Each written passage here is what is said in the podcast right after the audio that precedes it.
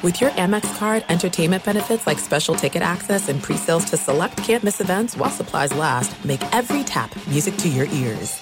Life's better with American Family Insurance because our home policies help protect your dreams and come with peace of mind.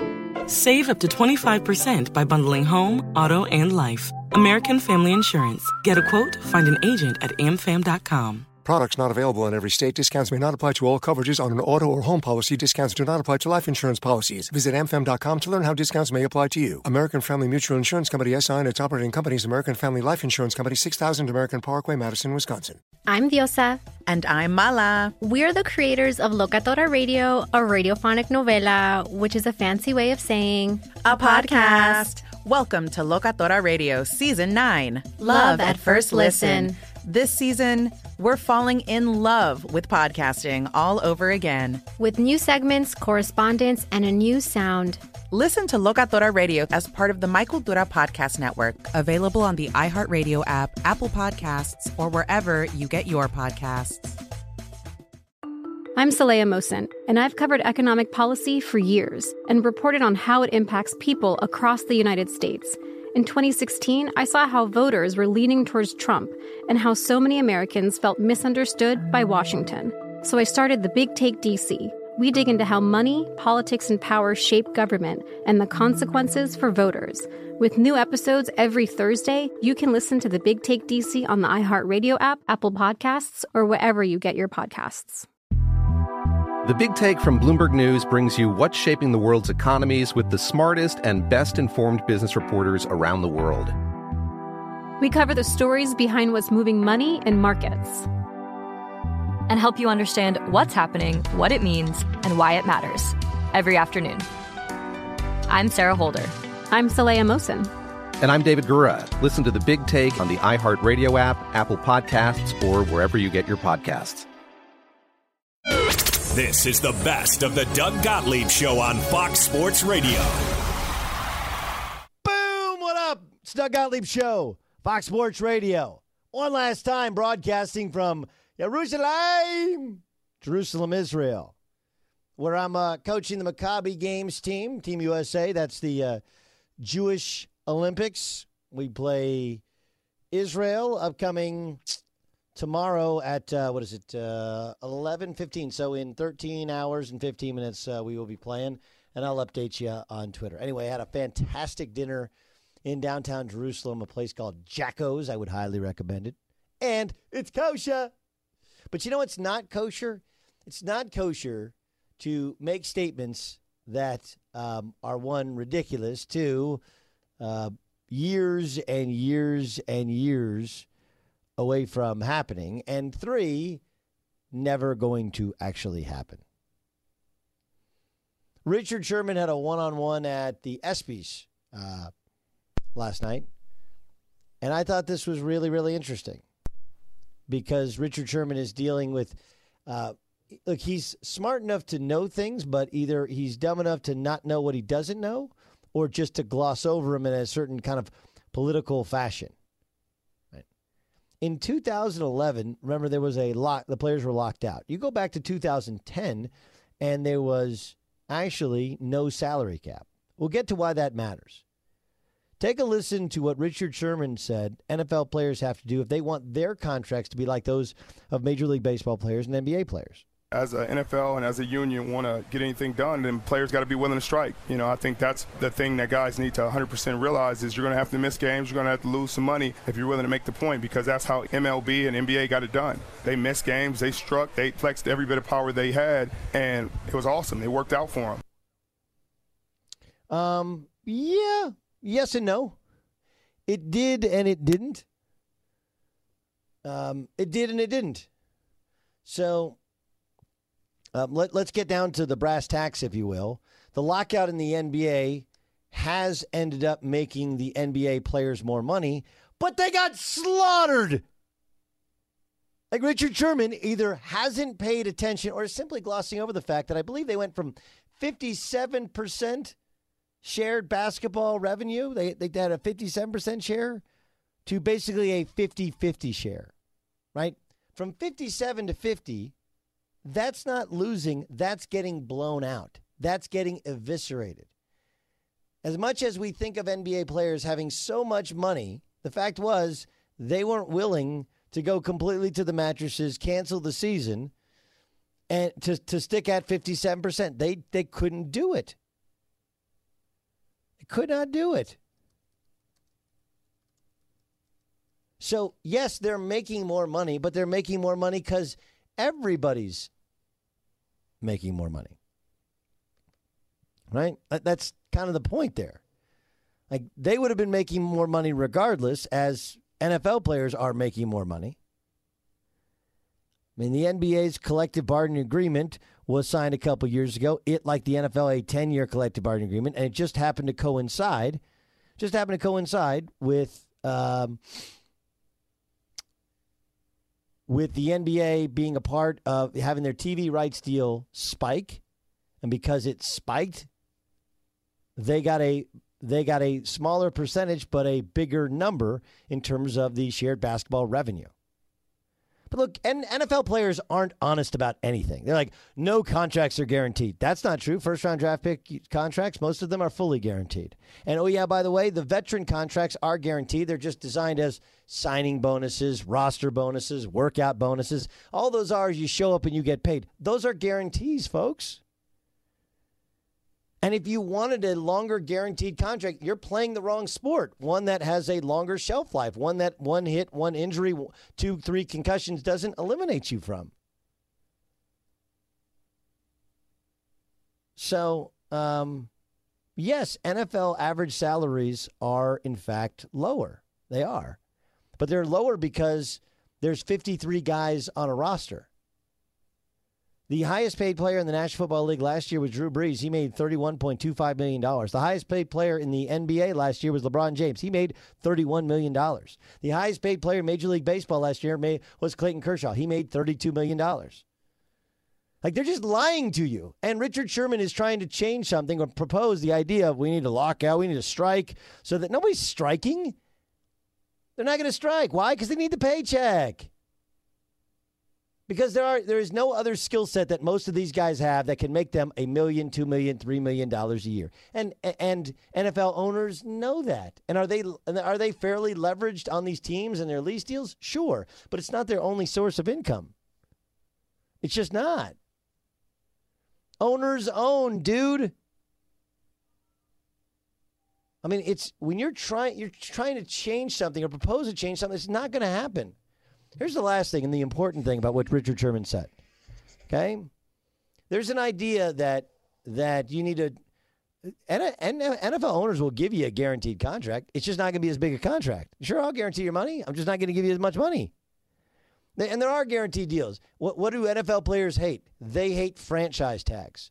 What's a franchise tag? Well, for example, for the quarterback, Kirk Cousins, of the Washington Redskins, he's going to be guaranteed to make $24 million this year, regardless of whether or not he even plays a snap once he has that franchise tender becomes real.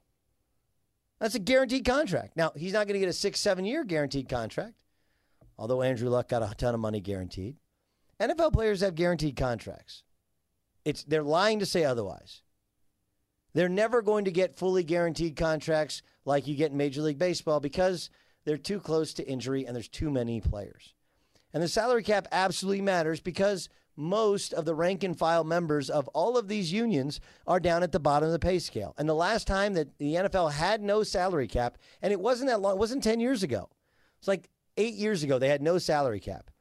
And everybody thought every, all these players are going to get rich. No salary cap. You know what teams did? They lowballed everybody. And they saved money because salary caps are good not because of the ceiling, but because of the floor. The floor being raised forces teams to spend money. And if they're forced to spend money, they have to spend it on rank and file and on guarantees, signing bonuses, etc., with their players. So Richard Sherman proposing, I'm going to change something. That's like, you know, we should change the electoral college. We need to change the electoral college. Guess what has never been proposed and is not going to happen in our lifetime? They're not changing the electoral college. NFL players are never going to have fully vested, fully guaranteed contracts for veterans because veterans break down. There's too many of them. The electoral college is absolutely, positively not going to change. NBA players are not going to play fewer games. Like, oh, you know what you should do? We should play fewer games. If we had fewer games, it'd be better. Here's the problem. Not only has TV paid a certain amount for the rights to broadcast all those games, but there's also all of those arenas that are leased out for specific dates with a specific volume of dates. All of those vendors' livelihoods depend on those dates. Like you have all these eh, NBA, you know what you should do is you just shorten the season. Sure. Major League Baseball should just shorten the season. Sure. You know what's not going to happen? Nobody's shortening seasons because nobody wants to give back any money. Players don't want to strike because they don't want to lose any paychecks. You know what we should do? We should strike, even if we miss a year. Okay, but if the average career, average career of an NFL player is three and a half, four years, and you lose one year because some guy wants a guaranteed contract, which is really not going to affect you, not going to help you, may end up hurting your bottom line. Why would I strike? Sounds like a good idea. The reality of it is not going to change, not going to happen. A really smart guy who said something that either he knew wasn't true and wasn't going to happen, or he's somebody who uh, doesn't know what he doesn't know.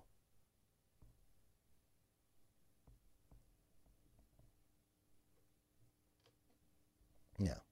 Homie Newport Beach, NFL players Richard Sherman. Yeah, go ahead and do that. We'll catch up later. Yeah, we need a strike. Dude, we have a collective bargaining agreement for another uh, four years. Nobody's striking. By the way, you're the highest paid player at your position.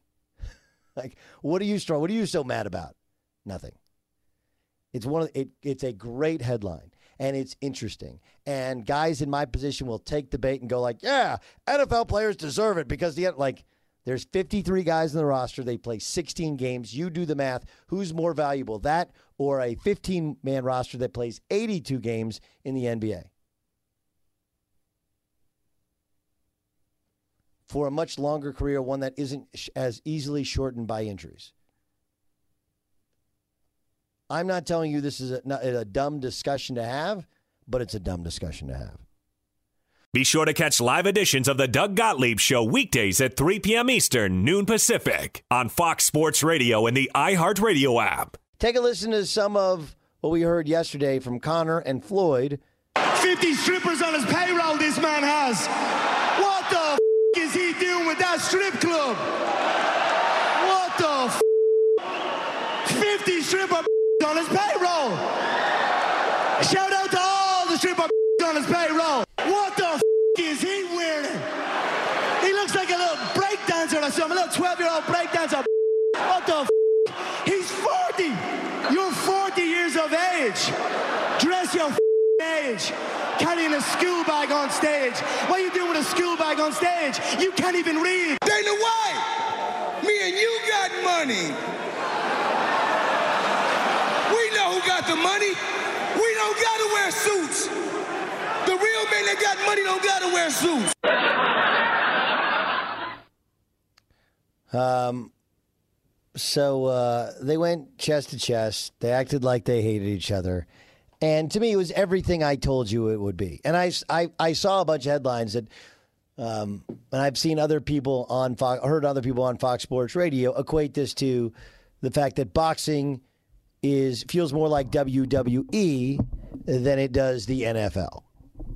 And really, this is not as much boxing, although boxing has always had some of these comical press conferences. This is the UFC.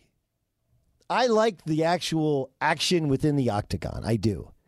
This is a clown show. Like anybody with any sort of reasonable sense of what's real and what's fake is like, all right, that's the dumbest thing ever. Now, part of it is I give people way too much credit, right? Like the average, the average uh, IQ is 100. That's just as close to 80 as it is 120. 120 is genius.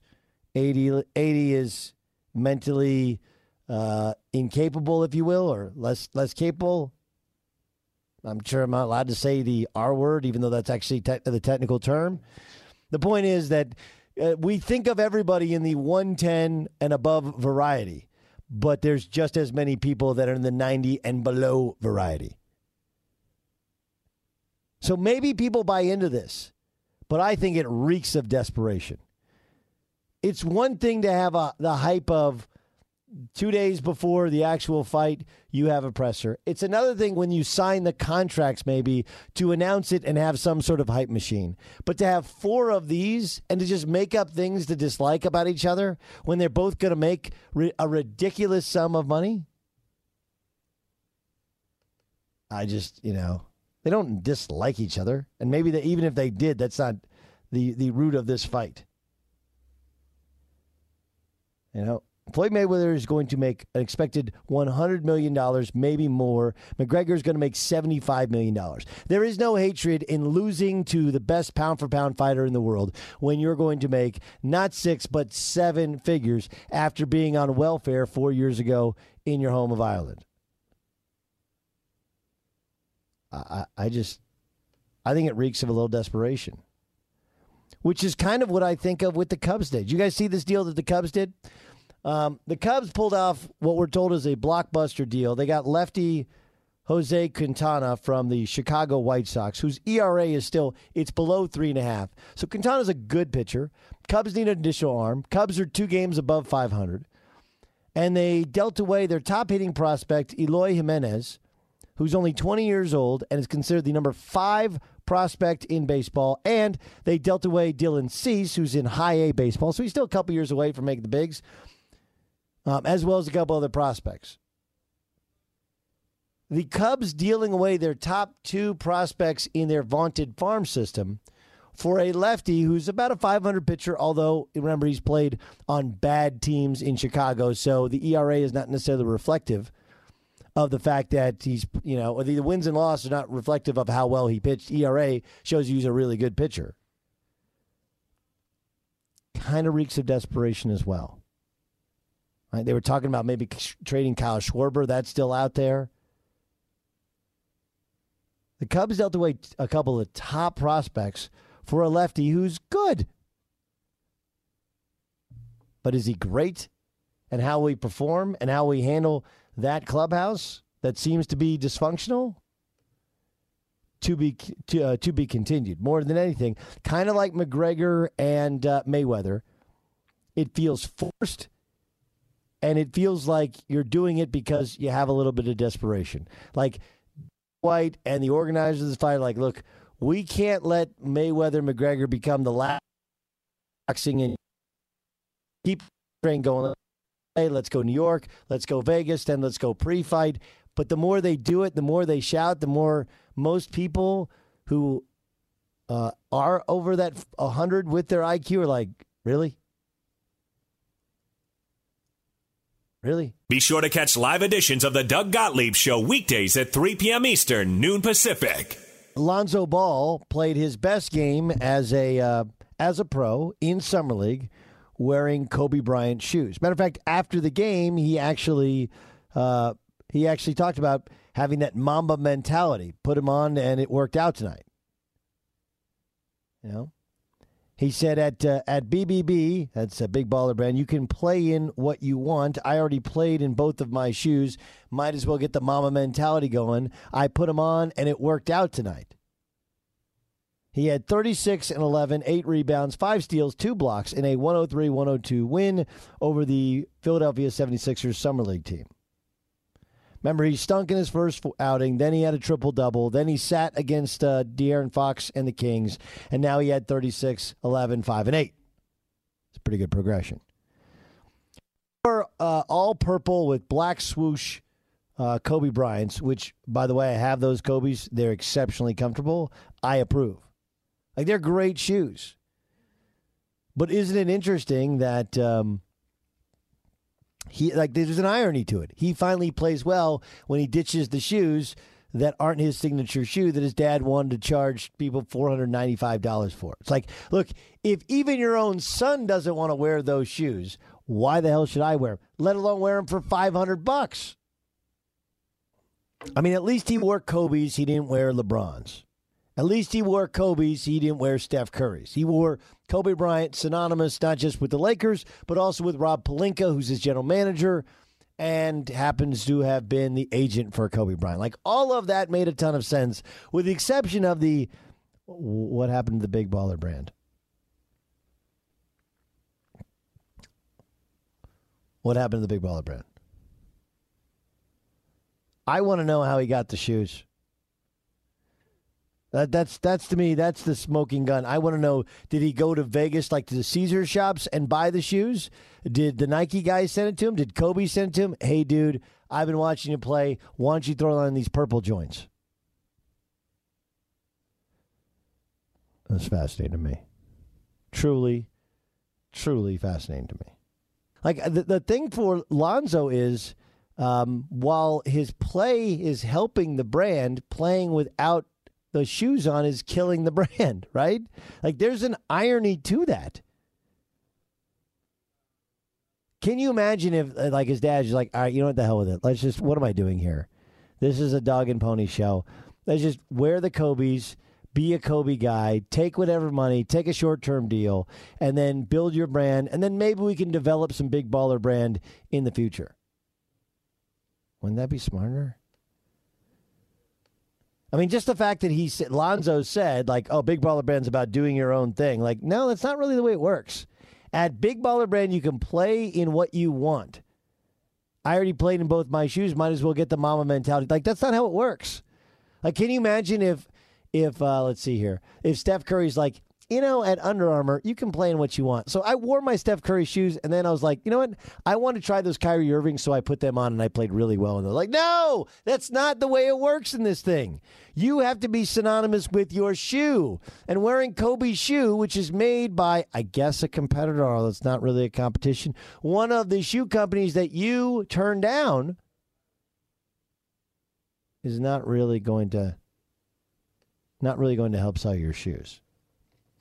Not even a little bit. Fox Sports Radio has the best sports talk lineup in the nation. Catch all of our shows at foxsportsradio.com and within the iHeartRadio app. Jason Terry has rocked them all, and he joins us on Fox Sports Radio. Jet, do you like the fit of Chris Paul and Carmelo Anthony in that Rocket system?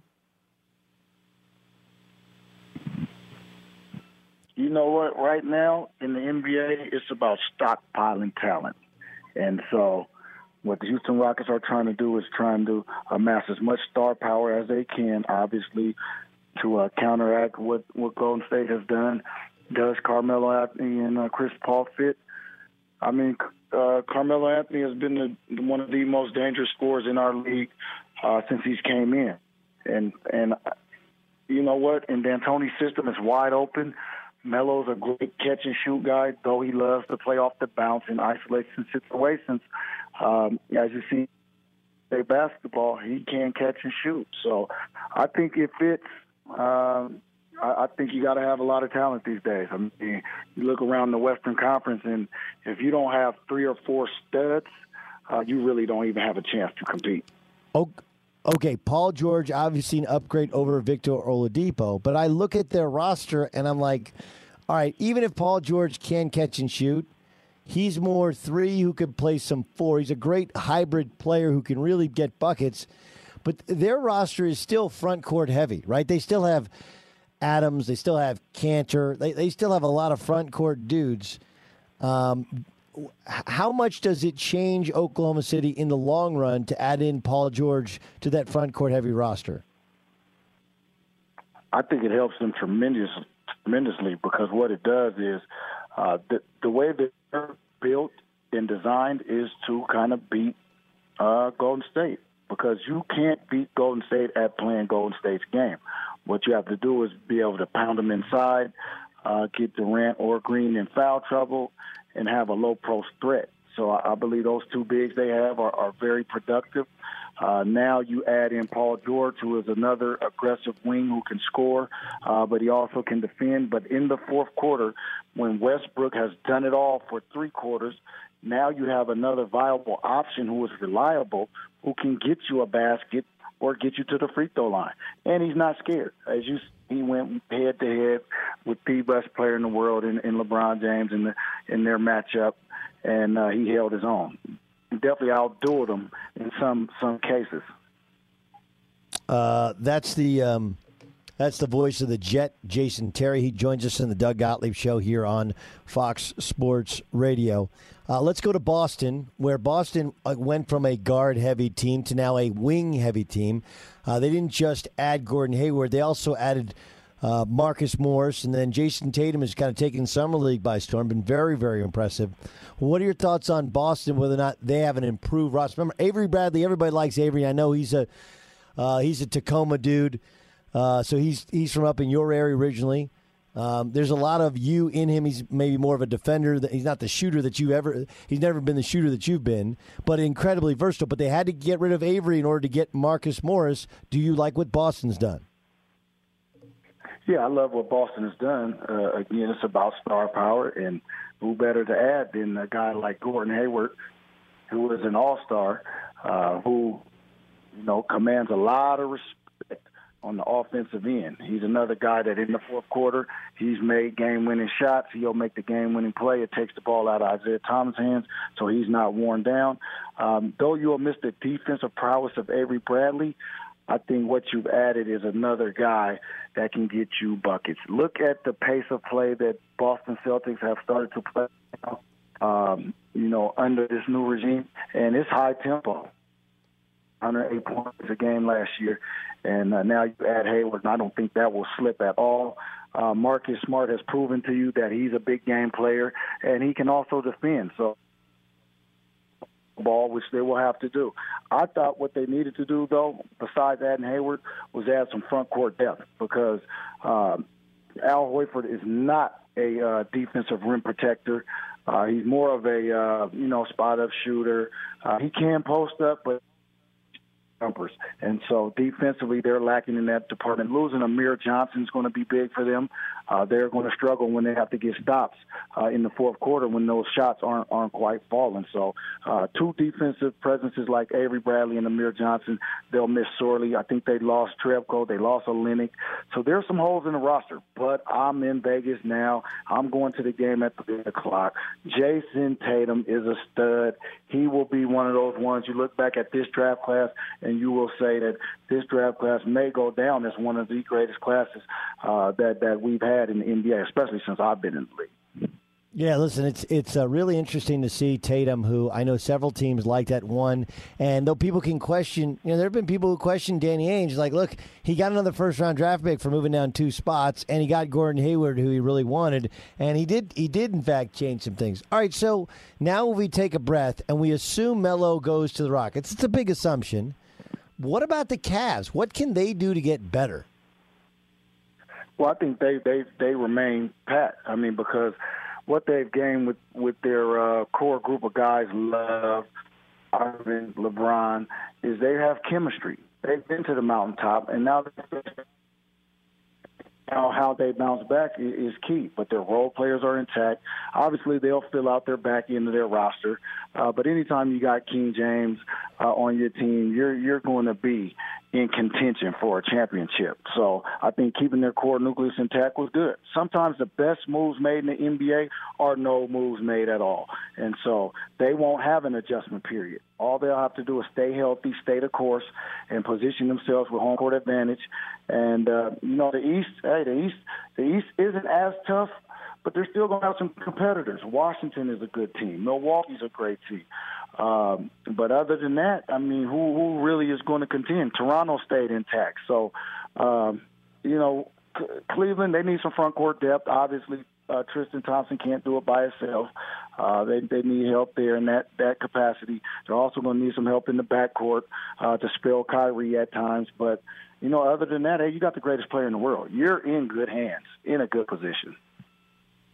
Yeah. Um, all right. I, I, I, I trust your word for it. Um, all right. What about the San Antonio? What about Who the do San you think they should add? I mean, because there's nobody. I, I don't know. I don't know. Well, I mean, look. I think they should.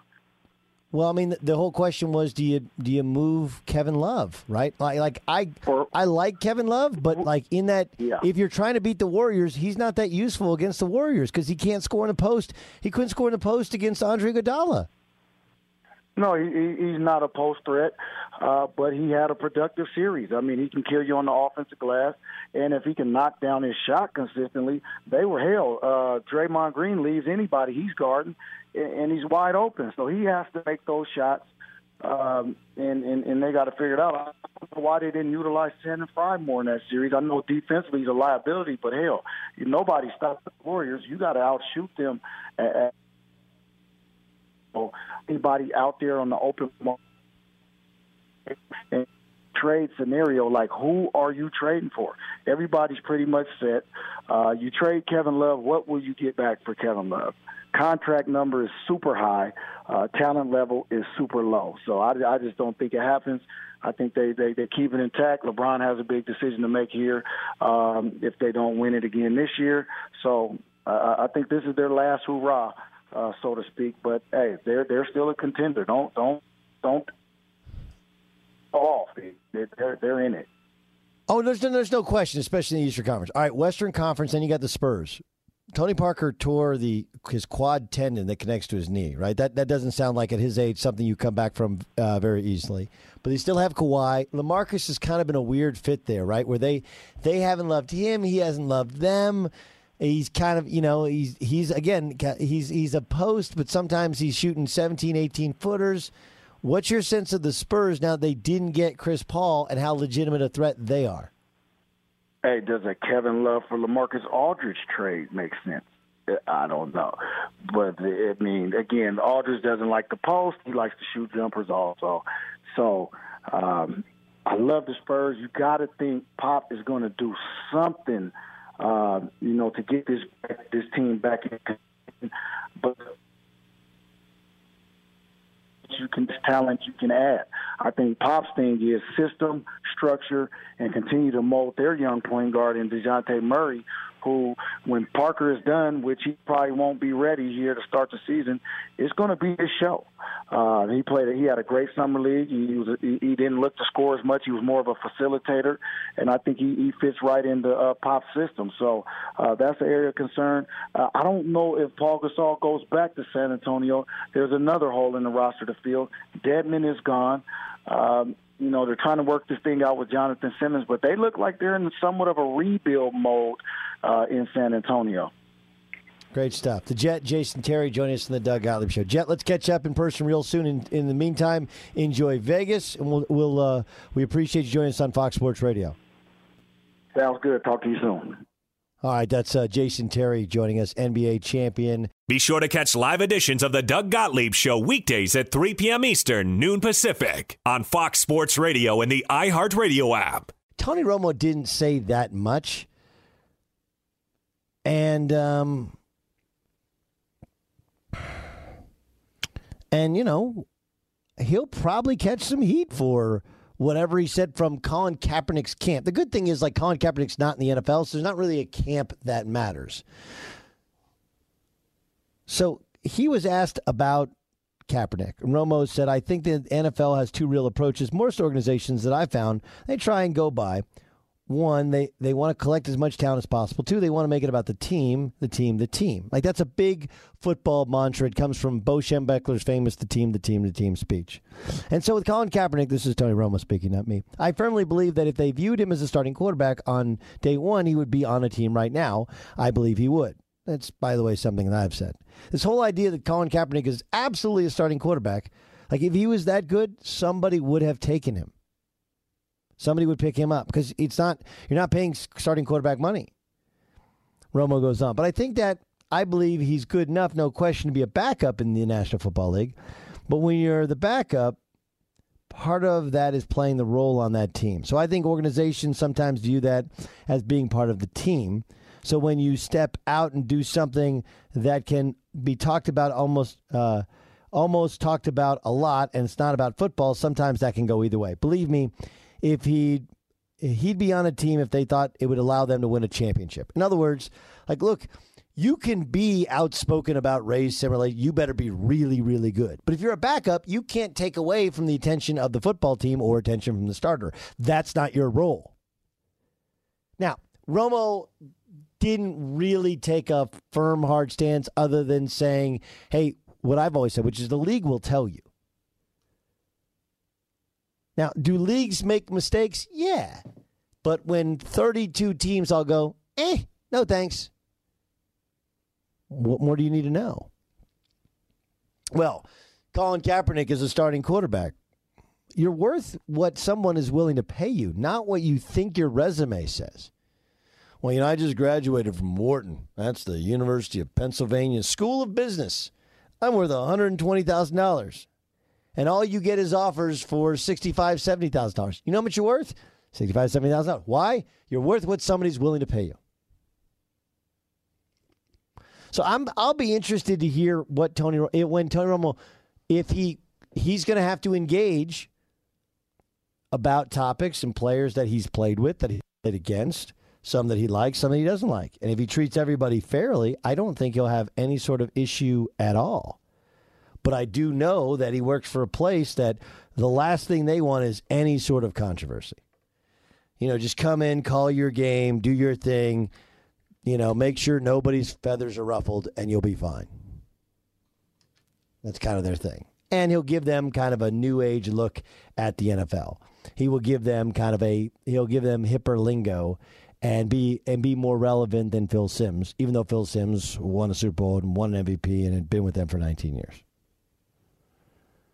But he didn't really say anything other than what I've said, which is look, if Colin Kaepernick was that good, he'd be on a team already. But the role of a backup is not the role of a starter. One, Kaepernick doesn't want to be a backup. Two, because he doesn't want to be a backup, that that rubs people the wrong way. And then most importantly, when you're a backup, you're like seen, not heard. Right? Think of the backups in the National Football League. Have you seen them? Do you know who they are? Like, who is a backup for, oh, I don't know. Like, let's look at the backups. For, who's the backup for Aaron Rodgers, for example, right? Like, Rodgers is a guy that runs around. He's an athletic quarterback. And you could say, like, well, hey, you know, what if, what if we, Colin Kaepernick as the backup quarterback? But they got Brett Hundley, who they drafted in the fifth round a couple years ago. Uh, he's 6'3, 226, also an athletic quarterback, and he's been in the system for a couple years. He doesn't have to learn it. Is he better than Colin Kaepernick? He's not as proven. He probably isn't as good at his peak, but we already have a guy, right? The Washington Redskins. Well, they got Kirk Cousins. They got a quarterback guru as their head coach. Who's their backup quarterback? Uh, well, it's Colt McCoy, who's a former starter uh, kind of elusive out of the pocket. The Redskins actually really, really like him. Former third round pick. Like all of these guys, like you can't tell me, like you couldn't pick Colt McCoy out of a lineup anymore. That's what backups do. They're stable. They're nondescript. They try to always be ready. They're usually pretty well liked by teammates. And that's not who Kaepernick is. So I don't think Romo's taking a hard stance, but I do think he's speaking a lot of truth there. Be sure to catch live editions of the Doug Gottlieb Show weekdays at 3 p.m. Eastern, noon Pacific. Brady Quinn, one of our lead analysts for college football on Fox Sports, also calls NFL games as well. He joins us here on Fox Sports Radio. You've been a starter, you've been a backup. How different is that role in the NFL in terms of leadership and and what how you're supposed to present yourself, how much you're supposed to be in the spotlight? Night and day uh, when you are the starting quarterback of an NFL franchise, uh, especially when you're drafted or signed to uh, a big deal or a blockbuster deal, you are the face of that franchise. And you know everything you say is going to be scrutinized. Everything you do uh, is going to be critiqued, and and that's what kind of comes along with that big payday and, and everything that comes along with being the starting quarterback in the NFL. When you're the backup, entirely different story. You're just an insurance policy you're just the guy who's supposed to get you through a game until the starter can come back in, or a guy who can who can largely get you through maybe a couple weeks before the starter can come back. Um, you know, now there's different situations. Sometimes you get an older guy who's kind of a placeholder until a younger guy is ready to go. Uh, but for the most part, the starting quarterback in the NFL is the face of your franchise. Yeah. So, so the idea is this: Tony Romo's like, look, if you're a backup um, there's more to it. You can't. You just can't be outspoken. That's just not really who you can be. Um, and his assessment was like, if Colin Kaepernick was, a, if everybody thought he could help him win a championship, he'd be on a team. So the assessment the league makes is he's really more backup quasi starter, and with that, he's not willing to accept a secondary role in terms of being a sport spokesperson. Is that is that a fair assessment from somebody who's been in and out of that league? Uh, somewhat. I mean, look, I, I think there's many layers to the Colin Kaepernick conversation. Uh, Can we agree upon this? Is Colin Kaepernick better than any of the quarterbacks who are currently on the New York Jets roster? I, I think you could make the case Colin Kaepernick would be the best quarterback if he was on the Jets roster right now. There's maybe other couple teams you could make um, that that statement, and, and it would be true. The problem is this: from a playing standpoint, you have to have an offense that then suits his skill set, a coaching staff that's willing to uh, ad- adapt to his strengths, and that's one in which involves quarterback runs, which there may become injuries with that. It's one in which involves more move the pocket passes, and and even in saying that, he, he that's kind of diminished a little bit over the past few years.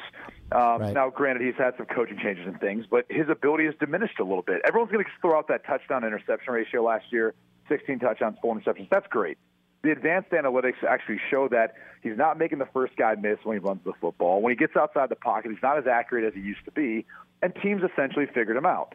So he is what he is. And the problem is teams don't want to put him in a position to be their starting quarterback because they don't necessarily believe that he can take them ultimately back to a Super Bowl like he did the 49ers and they they can be successful. Now are there teams that don't sign him because of, you know, how he you know took a knee during the national anthem last season? Yes, there's probably some teams that have taken a stance against that.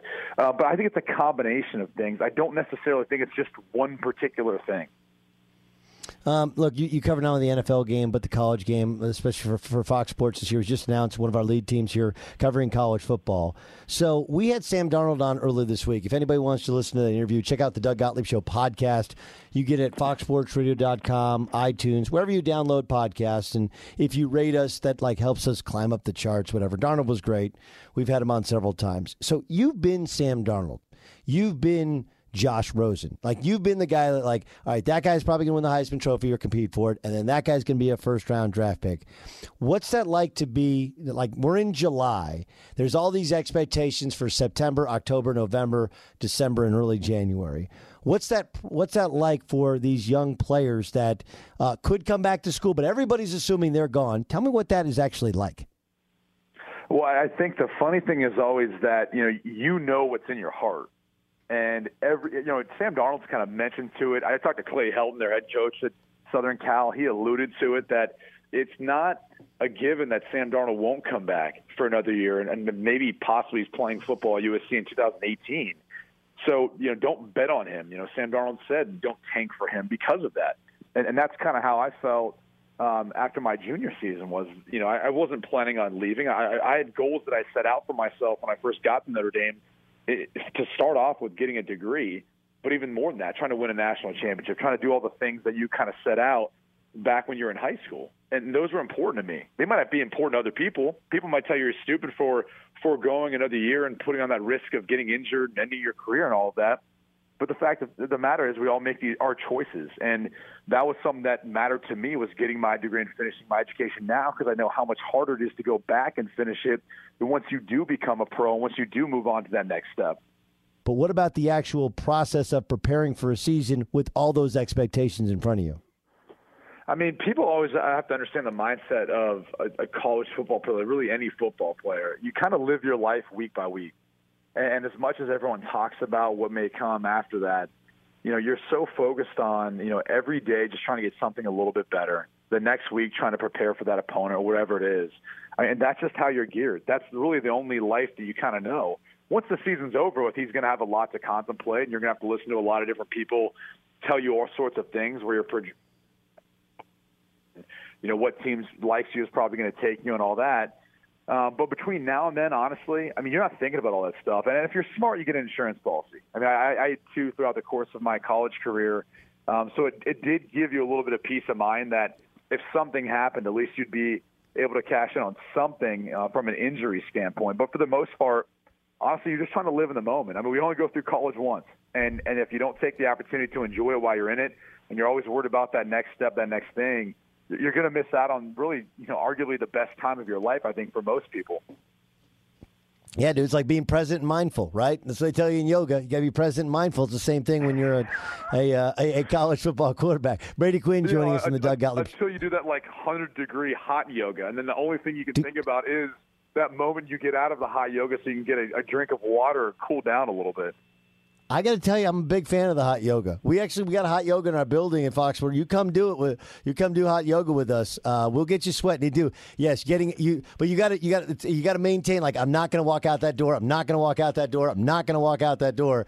Uh, but as bad as you want to walk out that door, Brady Quinn. We're talking yoga and college quarterbacks as well as NFL here on Fox Sports Radio. All right, Darnold joined me and he said, "Of the," I was like, "All right, what's the one thing you want to work on?" He's like, "Well, you know, I gotta."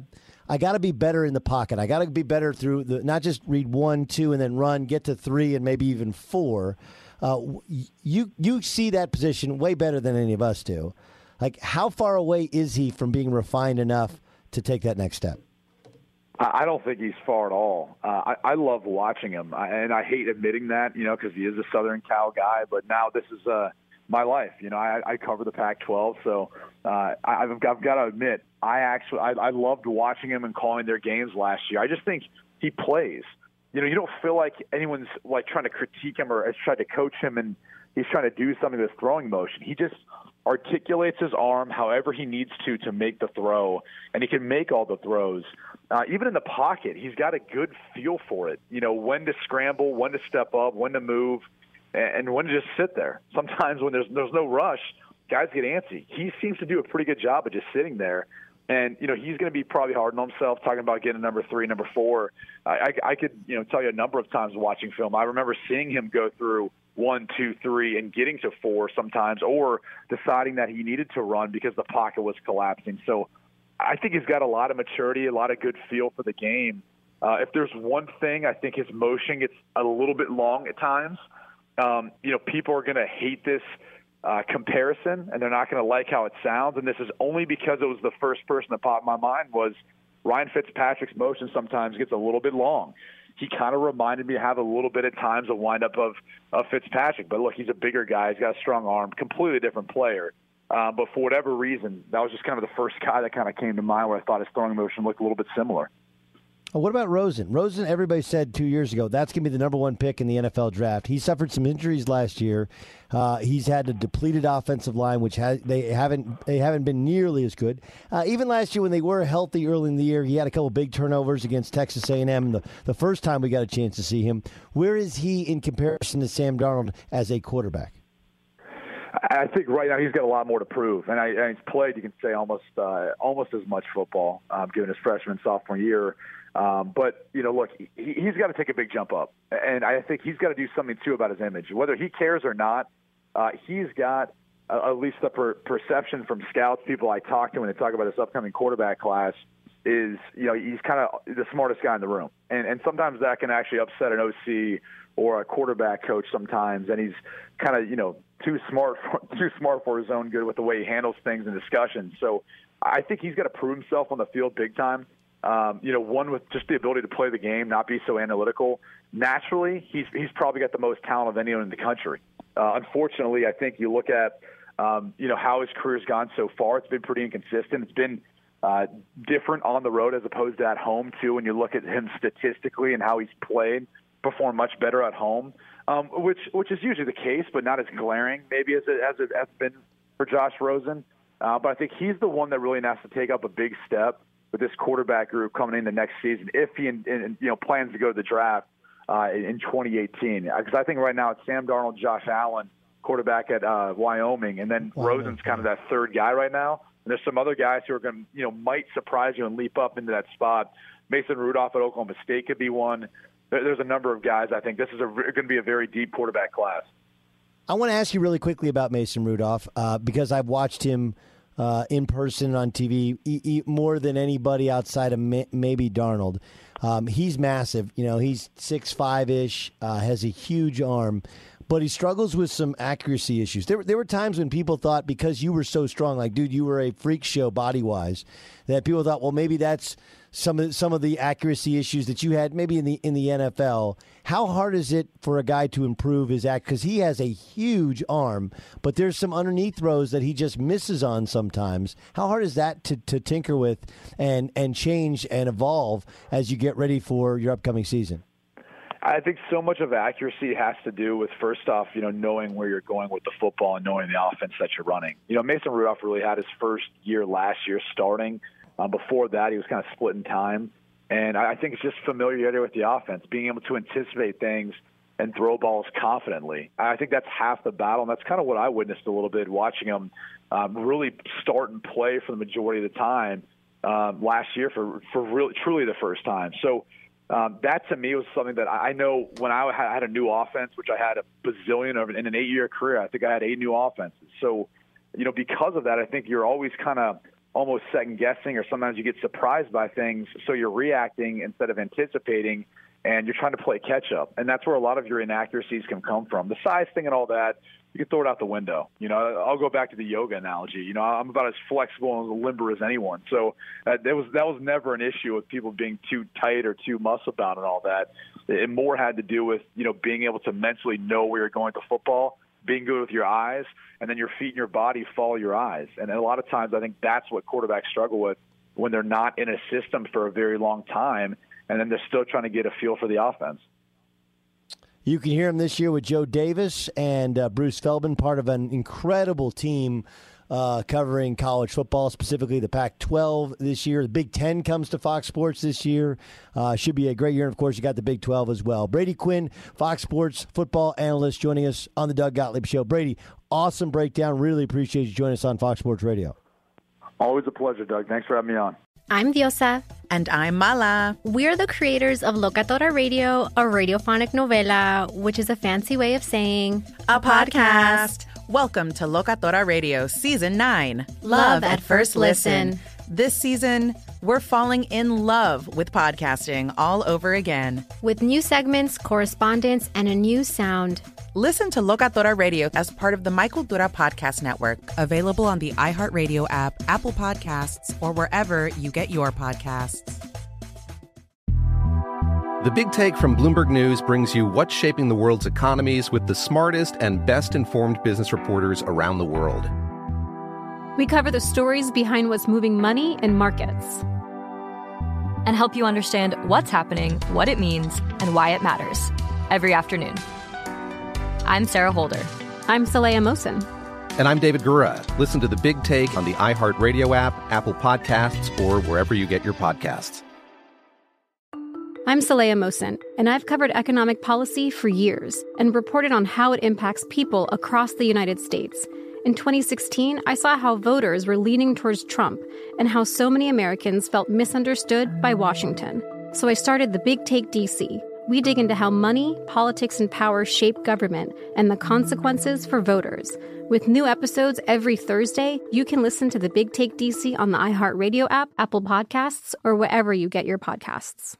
I'm Hannah Storm, and my new podcast, NBA DNA with Hannah Storm, chronicles my six decades in professional basketball. From growing up in the sport to becoming one of sports TV's first female broadcasters. Join me as I dig deep into the game's history, unearth some wild stories, and talk to my friends from the world of basketball, from Dr. J to Charles Barkley. It's been a wild ride, and now I get to take you with me. Listen to NBA DNA with Hannah Storm on the iHeartRadio app, Apple Podcasts, or wherever you get your podcasts. MTV's official Challenge podcast is back for another season. And so are we. I'm Tori Deal. And I'm Aneesa Ferreira. The wait is over, guys. All Stars 4 is finally here. And this season takes it to a whole new level old school legends, modern power players, and ex lovers are all competing in Cape Town, South Africa for the prize of $300,000. And we're going to be right here along with you fans, covering every episode on the podcast. Listen to MTV's official Challenge podcast on the iHeartRadio app, Apple Podcasts, or wherever you get your podcasts.